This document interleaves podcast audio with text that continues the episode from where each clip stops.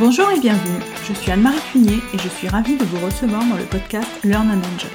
Dans chaque épisode, je vous propose d'analyser les usages et technologies du digital learning qui permettent de créer une expérience apprenant engageante et efficace. Avec des experts et professionnels du monde de la formation et de l'éducation, nous décoderons ensemble les bonnes pratiques qui marchent et les outils et méthodes qui permettent de transformer l'expérience d'apprentissage pour créer un effet waouh auprès des apprenants. Laissez-vous inspirer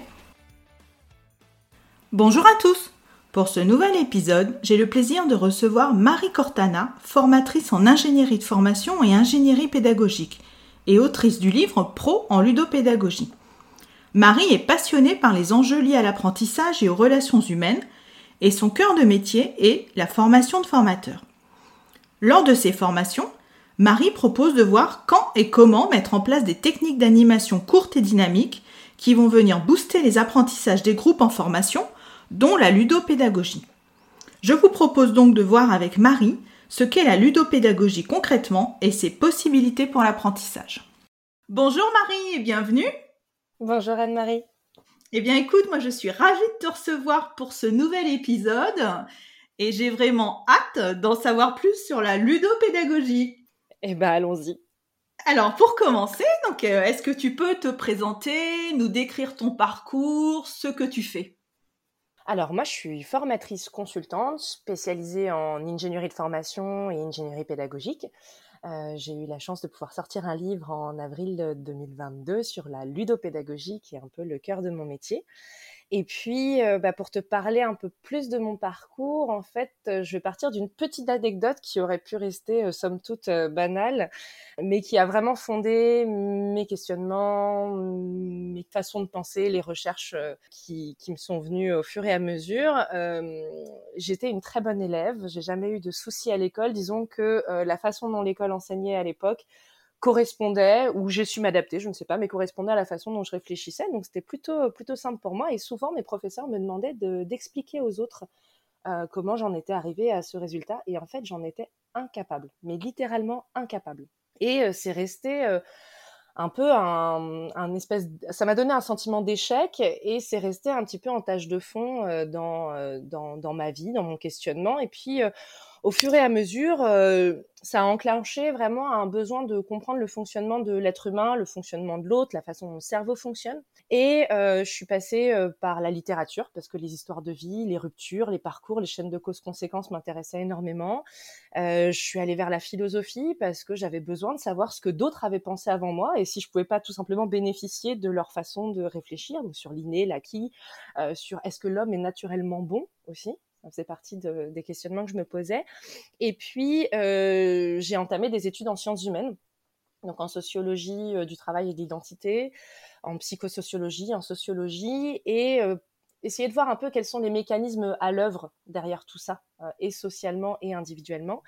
Et puis, j'ai fait un master qui s'appelle le FAST, formation de formateur par l'analyse des situations de travail. Et là, j'ai découvert la didactique pro, l'ergonomie cognitive, les neurosciences, et ça m'a littéralement euh, passionnée. Euh, au cours de ce master-là, j'ai eu la chance de faire euh, un stage de fin d'études à la branche commerce d'EDF Région Ouest, où il fallait acheter un petit peu la paix sociale avec des conseillers clients téléphone qui étaient en, en difficulté, enfin en tout cas en désaccord avec leur hiérarchie. Et donc j'ai travaillé avec eux là-dessus, sur cette analyse, sur ce qu'on pouvait trouver comme point d'achoppement, etc. Euh, j'ai poursuivi avec eux sur diverses missions de, de, conseil, euh, notamment sur la mise en place et la fluidification des entretiens annuels entre les rapports RH euh, salariés et puis les managers. Donc ça, c'était super. Et j'ai fait diverses missions en tant qu'indépendante très rapidement dans ma petite carrière de l'époque où voilà, j'ai été responsable de d'études sociales pour un bailleur HLM. voilà, j'ai fait de la formation aussi en management pour pas mal de pour pas mal de structures. Et puis en 2010, je suis arrivée au CAFOC de Nantes. Voilà, euh, j'y suis restée pendant 10 ans, donc de 2010 à 2020. Et ça a été euh, dix ans d'apprentissage euh, intense auprès de tout de structure. Hein. On passe de la SNCF à la petite association bénévole des Mauges.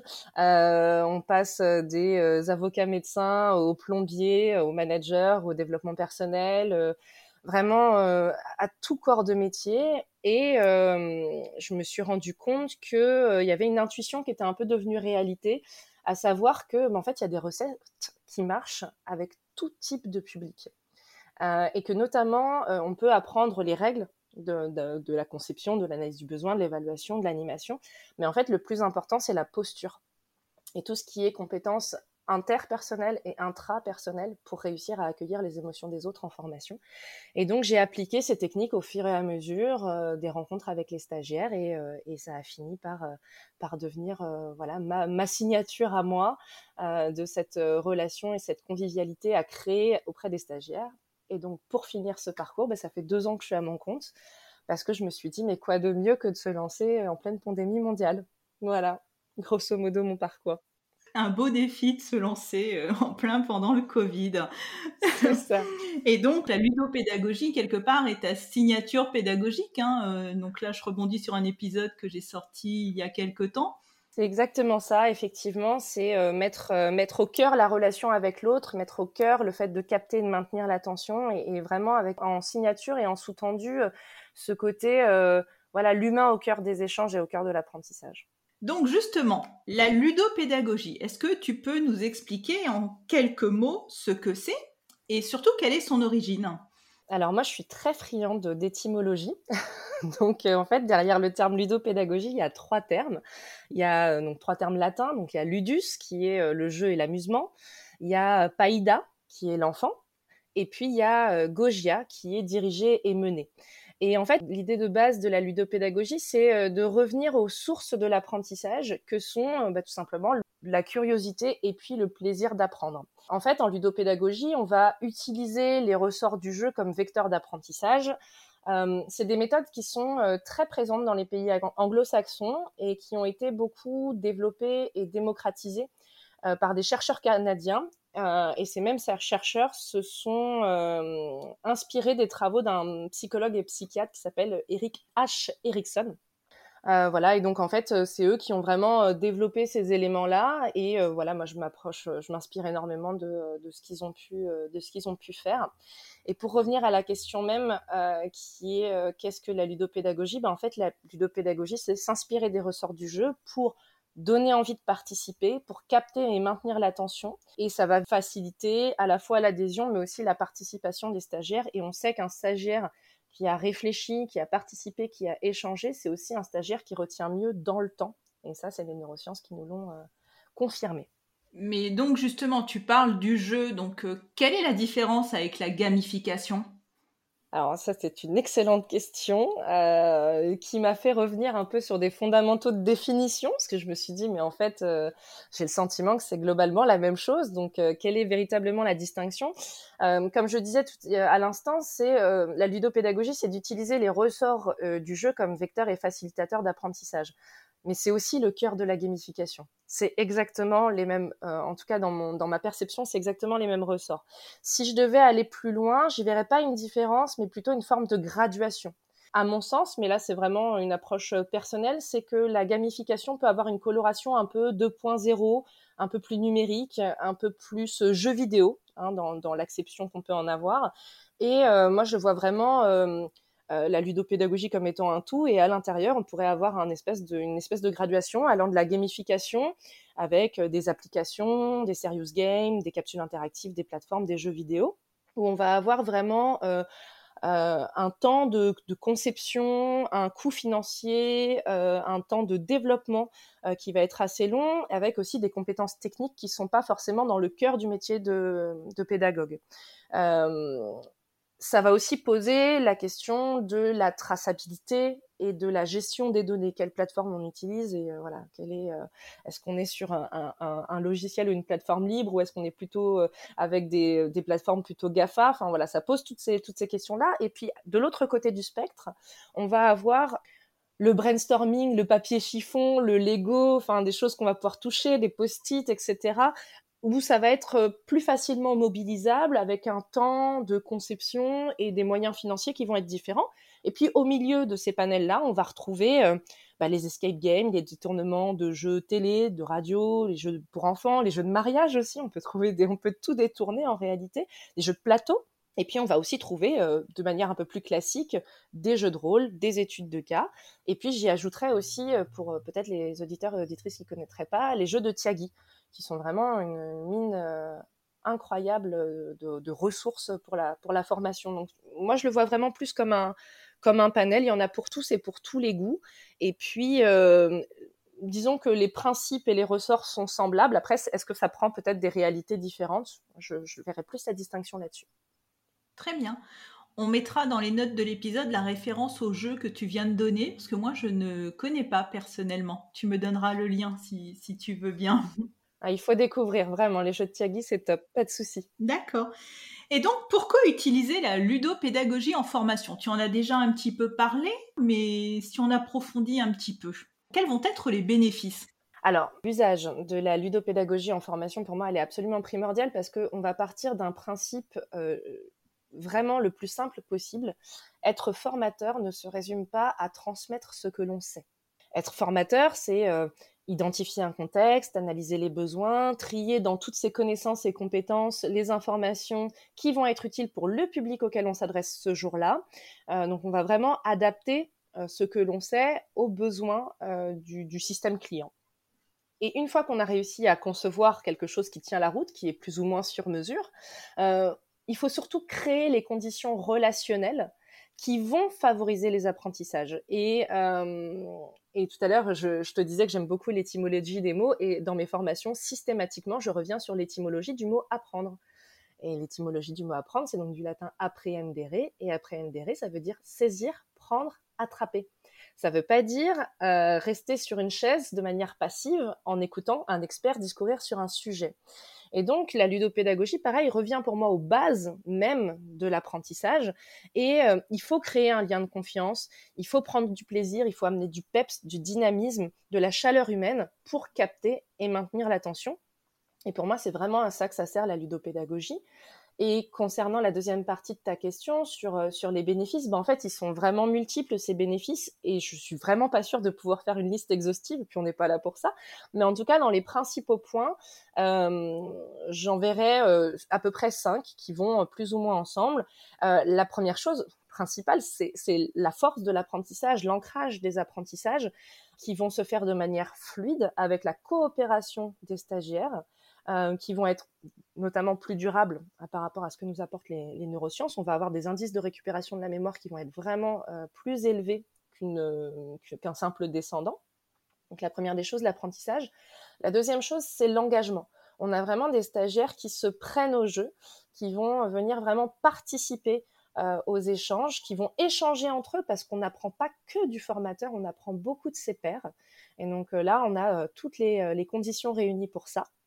Euh, ça va avec, hein, c'est le corollaire, euh, l'ambiance et les relations humaines, parce que voilà, on a des rires, on a des échanges, et puis on arrive à ce que, euh, à ce que dans notre jargon d'ingénierie de formation, on appelle le conflit socio-cognitif. Donc c'est pas un conflit au sens conflit armé, mais c'est simplement l'émergence d'une troisième voie quand deux personnes ne sont pas d'accord et que dans un contexte riche et bienveillant, elles vont pouvoir échanger et on arrive potentiellement à une troisième voie et ça, c'est extraordinaire. C'est-à-dire, c'est même plus le formateur qui dit euh, j'ai raison, tu as tort. C'est le formateur qui met en place les conditions pour que le, stagiaire par lui-même, l'apprenant par lui-même, se rende compte et se heurte un petit peu au, mur et au questionnement, voire aux limites de son raisonnement. Et là, on a vraiment quelque chose qui se transforme et on vient toucher beaucoup plus la motivation intrinsèque que euh, le couvercle sur la tête de la motivation extrinsèque en disant mais non c'est moi qui ai raison. Donc voilà donc il y a, ces éléments là et puis il y a surtout le plaisir. Le quatrième point c'est le plaisir parce que euh, combien de fois moi j'entends ah mais il est déjà cette heure là mais on n'a pas vu le temps passer bah, ça c'est c'est magique quoi. Ça, ça, fait vraiment du bien. On se dit que voilà on, a pris plaisir à être ensemble on a pris plaisir à échanger. Et puis euh, bah, le dernier point qui est quand même un peu le nerf de la guerre c'est la question de la satisfaction.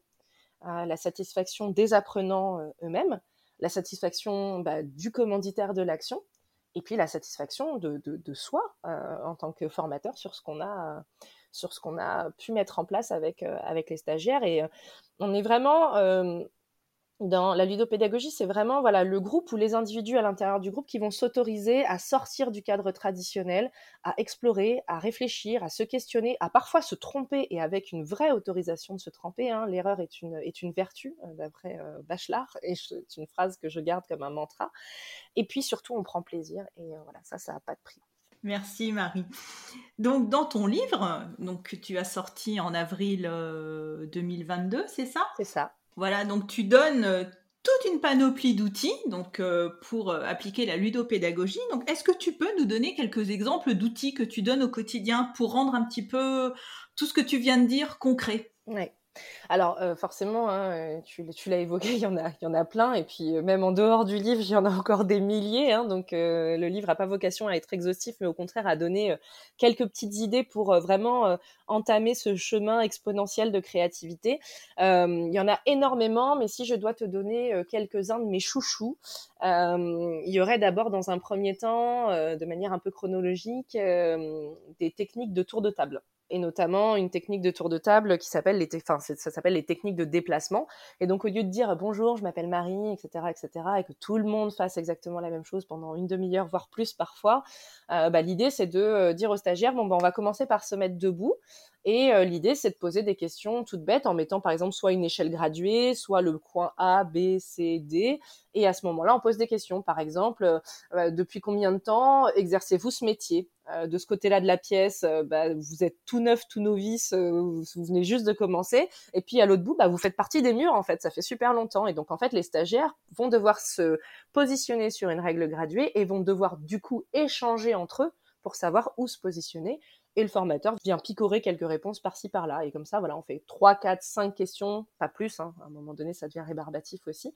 Et, et on invite les stagiaires à se rasseoir. Et du coup, ils ont pu visualiser eux-mêmes euh, bah, avec qui ils avaient le plus d'affinité ou non, euh, plus de proximité, plus de liens.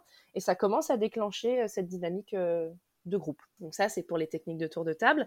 mon petit chouchou vraiment que j'utilise très régulièrement, c'est plutôt en starter, donc en démarrage de séquence de formation. On va, plutôt que de faire un brainstorming classique où on attend la bonne réponse, on va utiliser la technique du manuel du sabordage.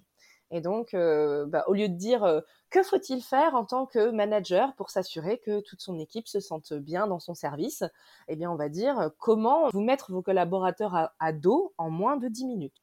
Et donc, en fait, voilà, les stagiaires sont, au début, se posent la question, sont un peu surpris, se disent, mais en fait, mais pourquoi, c'est quoi cette question? C'est vraiment la question qu'on m'a posée.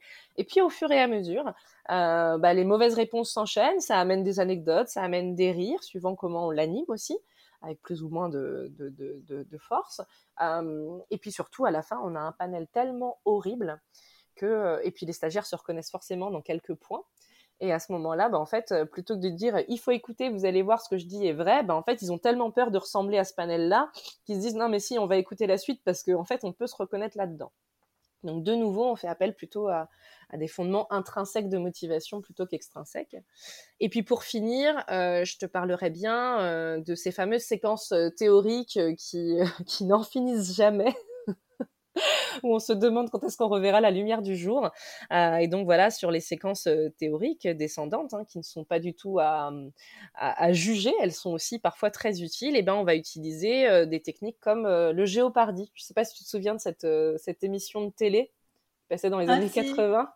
Oui, oui, oui, Donc en fait, le principe du géopardy, c'est au lieu de que le présentateur pose une question et les candidats y répondent, ce sont on pose une notion aux candidats, on donne une réponse aux candidats et les, candidats doivent retrouver quelle était la question. Voilà. Et donc, on peut ponctuer comme ça une séquence théorique en, de temps en temps, en coupant et en mettant une notion et en disant, à votre avis, quelle serait la question? Et donc, en fait, là, ça amène les stagiaires à revisiter ce qu'on vient de se dire différemment. Ça crée, ça amène une rupture, ça crée la rupture, ça crée la surprise aussi de mais pourquoi, enfin, euh, je comprends pas.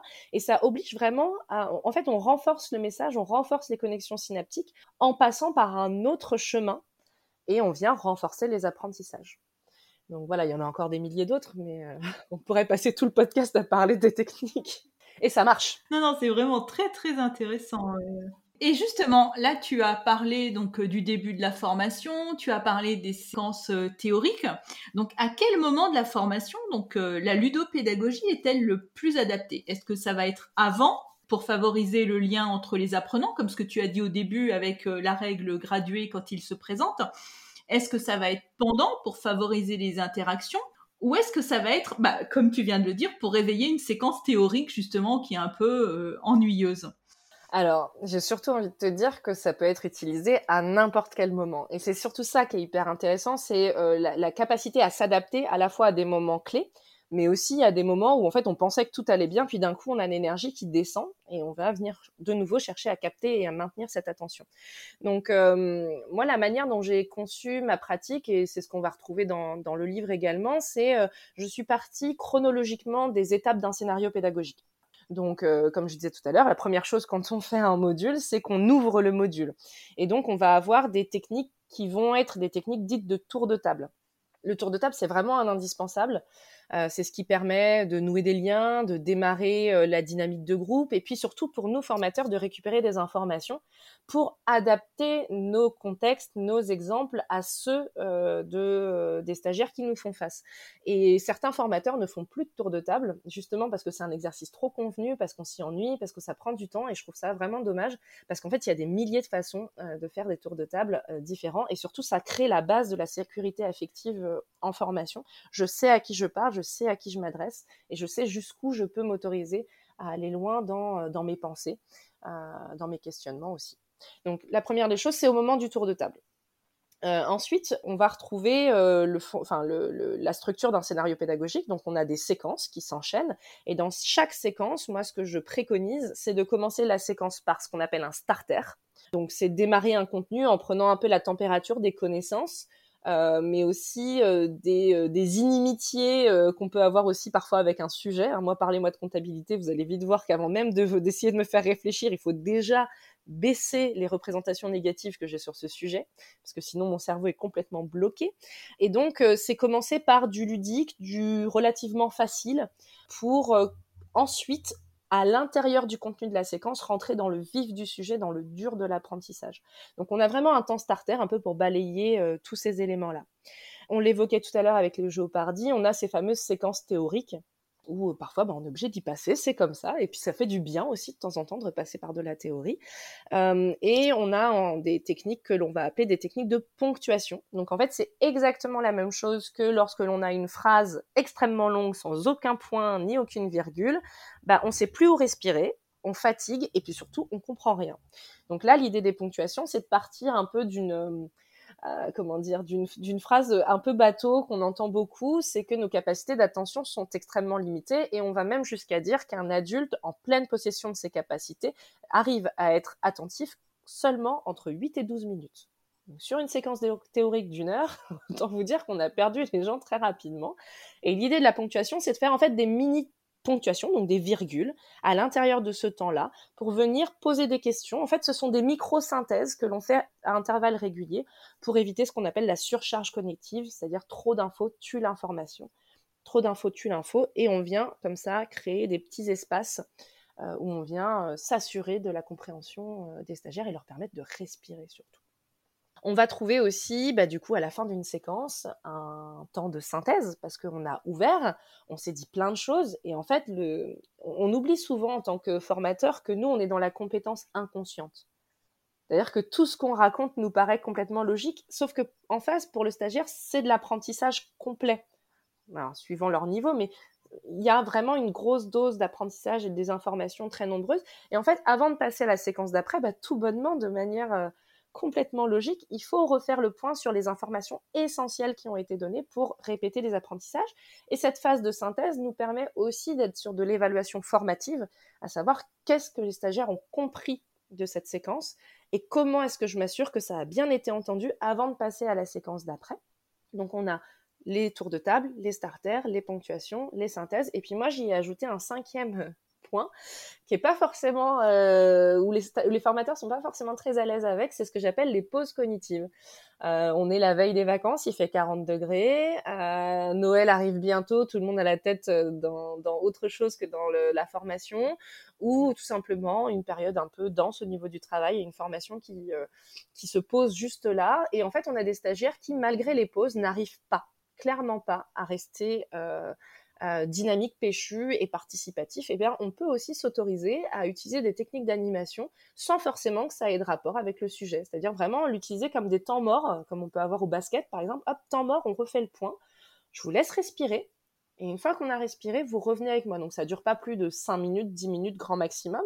Mais l'idée, c'est par exemple de présenter euh, des illusions d'optique, des casse-têtes. Ceux qui ont envie de faire le font, ceux qui n'ont pas envie de faire le font pas. Mais en tout cas, tous les stagiaires ont à un moment donné un temps de pause. Et pour permettre de comprendre cette notion plus en avant, euh, vous voyez quand, euh, quand, tu, quand tu remplis euh, une bouteille avec un liquide à l'aide d'un entonnoir. Oui. Bah, en fait, à force de verser, si on verse trop rapidement, bah, l'entonnoir il déborde. Et l'idée des pauses cognitives, c'est ok, on va pas dehors, on fait pas une vraie pause d'un quart d'heure, mais en tout cas, on se crée une petite soupape à l'intérieur de la formation. et voilà, et je pense que les formateurs devraient s'autoriser à, à aller jusque-là parce que euh, bah, les stagiaires sont soulagés qu'on se soit rendu compte qu'ils n'en pouvaient plus. Et donc, du coup, quand on reprend après ce temps mort, bah, ils sont encore plus participatifs parce que bah, voilà, ça fait, ça fait du bien, ça fait plaisir. Et puis, il y a une vraie relation avec la formatrice. Donc, elle a fait un pas vers nous, on fait un pas vers elle. Donc, voilà, grosso modo, les, les différents moments. Ah, vraiment passionnant tout ce que tu dis. Et est-ce que ça va être plus adapté pour le présentiel ou le distanciel Est-ce que tu peux faire de la ludopédagogie en présentiel Là, je pense que oui, avec les exemples que tu nous as donnés, mais est-ce qu'en distanciel, ça marche aussi? Alors, euh, moi, je suis une aficionados du présentiel. Hein. Je pense que tu auras pu le, comprendre parce que la communication non verbale, les jeux de regard, la présence de chacun, les liens pendant les temps formels et informels de la formation, vraiment jouent sur l'apprentissage. Euh, pour autant, voilà, mon cri du cœur, ce serait de dire oui en présentiel, bien sûr, mais c'est pas tout à fait ta question. Et en fait, effectivement, on va pouvoir adapter, transposer la ludopédagogie à du distanciel. Euh, on va pouvoir euh, utiliser notamment des salles dérivatives pour créer des sous-groupes. moi, ce que je fais souvent aussi quand il m'arrive de faire du distanciel, c'est j'échange, je fais en sorte que les stagiaires soient d'accord pour échanger leur numéro de téléphone. Et par exemple, durant une séquence théorique, je vais couper toutes les 15 minutes et je vais leur dire, bah voilà, euh, un tel appelle un tel, un tel appelle un tel. Euh, vous avez deux minutes top chrono pour vous parler au téléphone et à l'issue de ces deux minutes, on revient en classe virtuelle et vous me dites quel est l'élément que vous avez trouvé le plus intéressant tous les deux à par rapport à ce qu'on vient de se dire sur ces 15 dernières minutes. Donc c'est possible. Moi, par exemple, je fais aussi euh, dessiner un petit par... dessinez-moi votre parcours, et puis les stagiaires, euh, voilà, me montrent leur petit schéma à la caméra et expliquent les choses. Donc, on peut faire les choses différemment. Par contre, ça demande de bien connaître ces outils, de bien penser les détails d'organisation et de bien gérer le temps, surtout. Voilà. Donc, c'est possible avec des adaptations. Oui, bah oui, parce que c'est différent sur le distanciel. Totalement. Oui. Et est-ce que ça va s'adresser aussi à tout le monde, quel que soit l'âge? Est-ce que ça va être plus pour des apprenants qui sont jeunes ou plus pour des apprenants qui sont plus seniors? Est-ce que tu vas utiliser des techniques différentes selon l'âge du public que tu vas avoir devant toi? Alors, on, pourrait croire, si on prend les noms des générations, que les baby boomers ou les X euh, seraient plutôt sur du traditionnel et puis que les Y, les Z, voire les alphas ne supporteraient pas euh, de rester sur du traditionnel. En fait, c'est un, propos qui est extrêmement caricatural. Euh, et puis, un autre propos assez caricatural que j'entends beaucoup, c'est oui, mais les jeunes ont de moins en moins de capacité d'attention et donc on ne peut plus apprendre comme on apprenait avant. Alors euh, oui, ils ont peut-être moins de capacité d'attention, mais nous tous, on a de moins en moins de capacité d'attention, euh, quel que soit notre âge et notre bagage de départ. Euh, on fait face à de l'infobésité, on fait face à des injonctions, à des pressions. Euh, qui font que euh, on a très peu de parts de cerveau disponibles et on a même une injonction au bien-être dans nos loisirs. Donc vraiment, les injonctions sont multiples et, euh, je pense que ça ne sert pas beaucoup notre, notre cerveau. J'aurais tendance à te dire que la ludopédagogie, elle est essentielle pour tout le monde et qu'en réalité, c'est pas une question d'âge, c'est plutôt une question pour moi de catégorie socio-professionnelle et de milieu professionnel. En fait, pareil, je vais comme on est sur euh, un temps relativement court, je vais être obligée de condenser mes propos et ça pourra euh, sembler un peu généraliste, mais j'espère qu'on m'excusera. Plus on a fait d'études longues et traditionnelles, et plus on est habitué aux descendants, plus on est formaté, plus notre cerveau s'est habitué à ce fonctionnement-là, et donc plus quand on devient formateur, on a tendance à prendre cette place de l'enseignant traditionnel et à ne pas savoir comment faire autrement.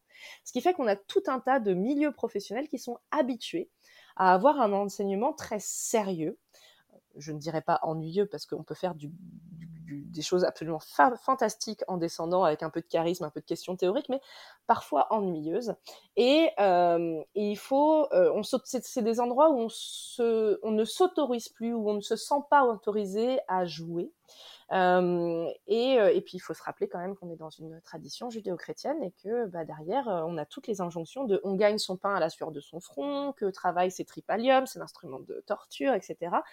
Et par extension, apprendre, c'est apprendre un métier. Et donc, apprendre un métier, c'est sérieux. Et donc, on n'a pas le droit de jouer.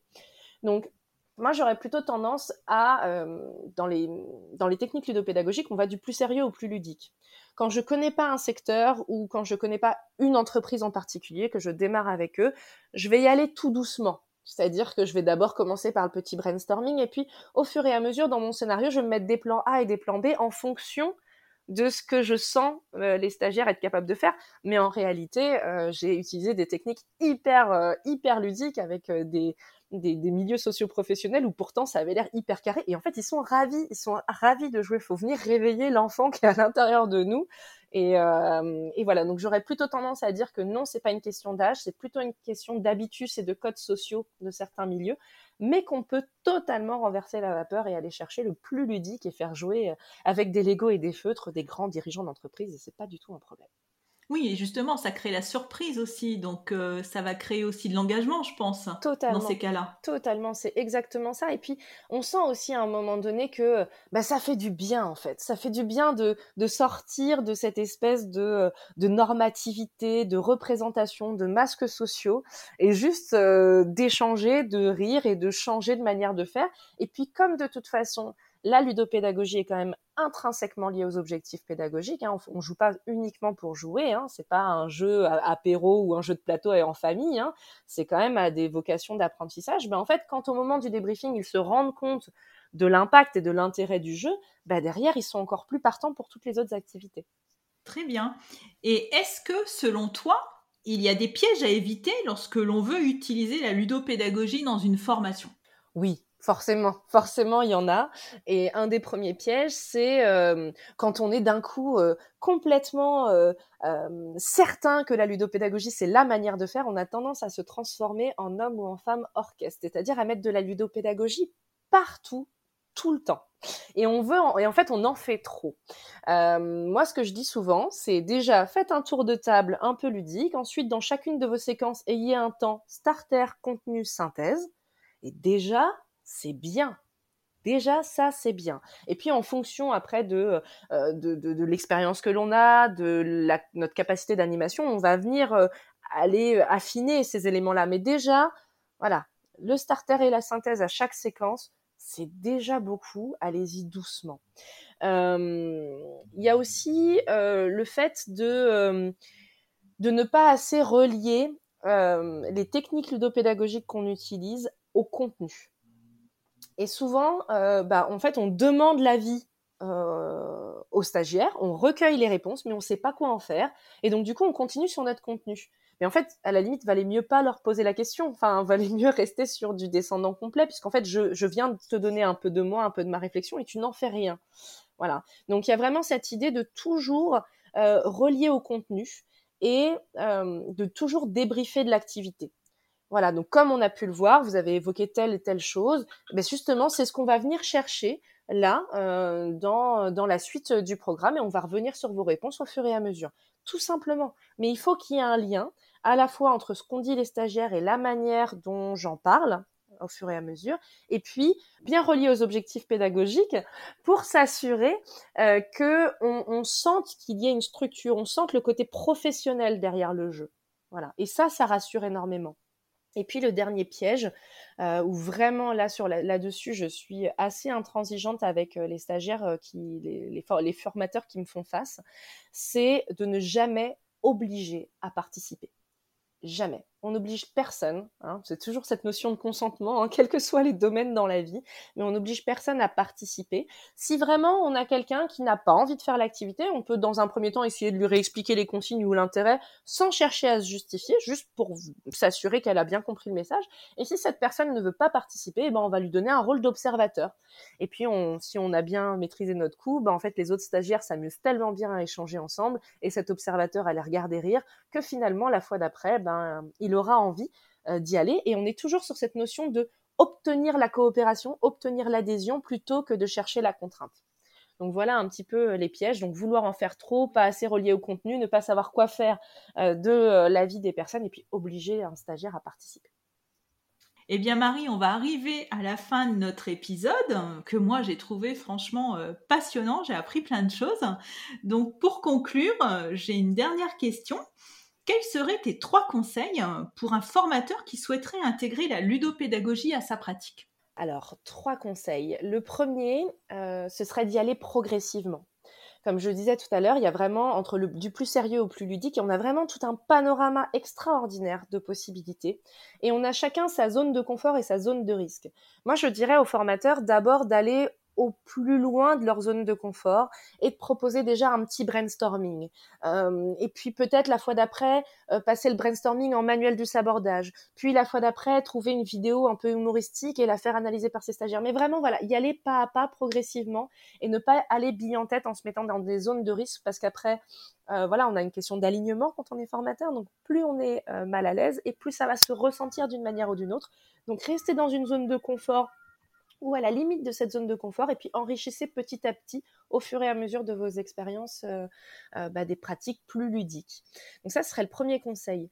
Le deuxième conseil revient un petit peu à ce qu'on se disait tout à l'heure, c'est de bien bien relier les techniques d'animation ludopédagogique aux objectifs pédagogiques, savoir pourquoi on met en place cette activité, à quoi elle sert. Déjà, ça nous permet, nous, d'être plus ancrés, plus solides dans nos propositions et donc bah, de permettre aux stagiaires de se sentir en sécurité, parce qu'on a, on a l'air de savoir ce qu'on fait. Voilà.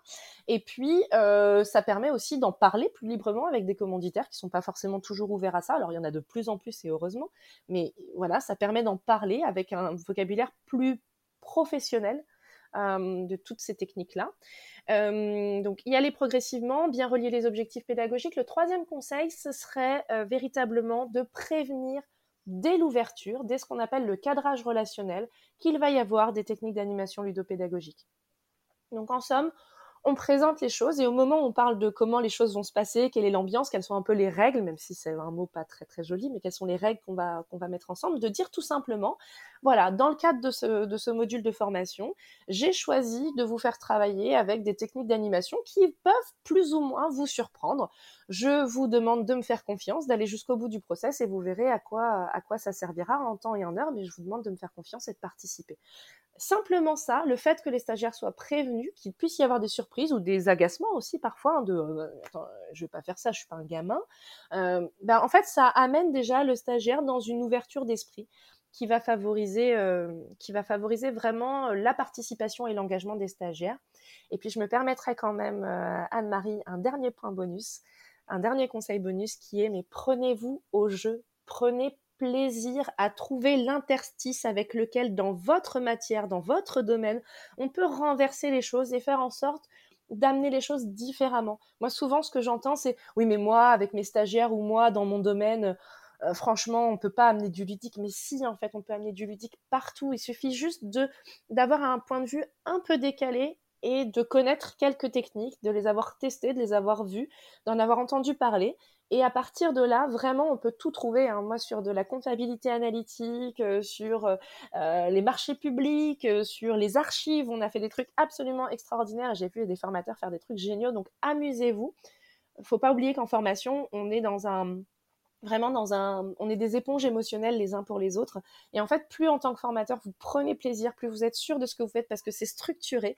Et plus derrière vous donnez envie et vous donnez confiance. Et c'est vraiment ça le principe de la ludopédagogie c'est utiliser ces compétences inter intrapersonnelles et cette structuration pour pouvoir derrière développer les apprentissages. Voilà prenez plaisir et amusez-vous en formation Eh bien, merci beaucoup Marie, c'était vraiment super intéressant. Donc, euh, dans les notes de l'épisode, comme d'habitude, je mettrai ton contact LinkedIn si nos auditeurs euh, souhaitent te contacter.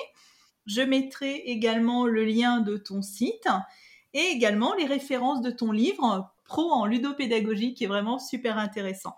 Encore merci Marie pour ce moment partagé, pour ces échanges. Bah, merci, merci beaucoup à toi Anne-Marie. C'est toujours un plaisir. Et puis je te dis euh, à très bientôt. Merci. À bientôt. J'espère que cet épisode vous a plu. Si vous aimez le podcast Learn and Enjoy et si vous avez envie de me soutenir, de m'aider à faire connaître ce podcast, la meilleure façon, c'est de me laisser une note 5 étoiles sur Apple Podcast ou un petit commentaire. Pensez aussi à vous abonner pour être informé de la sortie des prochains épisodes. Et pour rester en contact ou me proposer un thème que vous souhaitez que j'aborde, vous pouvez me rejoindre sur LinkedIn. Vous me trouverez sous mon nom, Anne-Marie Cuignet. Je vous dis à très vite pour un nouvel épisode.